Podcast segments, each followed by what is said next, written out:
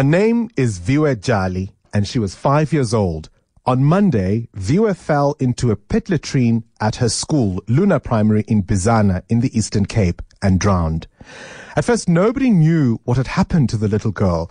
Her family and residents gathered around and began searching until her body was found on Tuesday, a day after she had died. Monday had begun like any other day, with Viwe being driven to school along with her schoolmates in the school transport. But at the end of the school day, shortly after noon, as the children were making their way back to the vehicle, the five-year-old was not among them. Among all the children, Viwe wasn't there. The driver searched the school and couldn't find Viwe. He continued his drop-offs and finally stopping at the young girl's home to inform her parents that she was missing.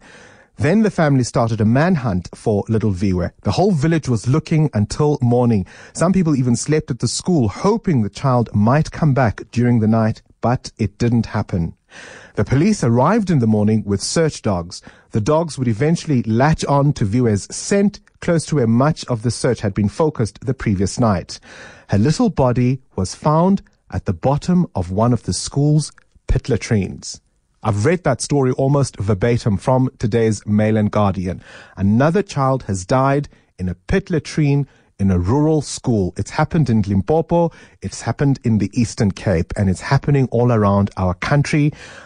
How many more stories like this must we keep reading? How many more stories like this must we keep hearing about?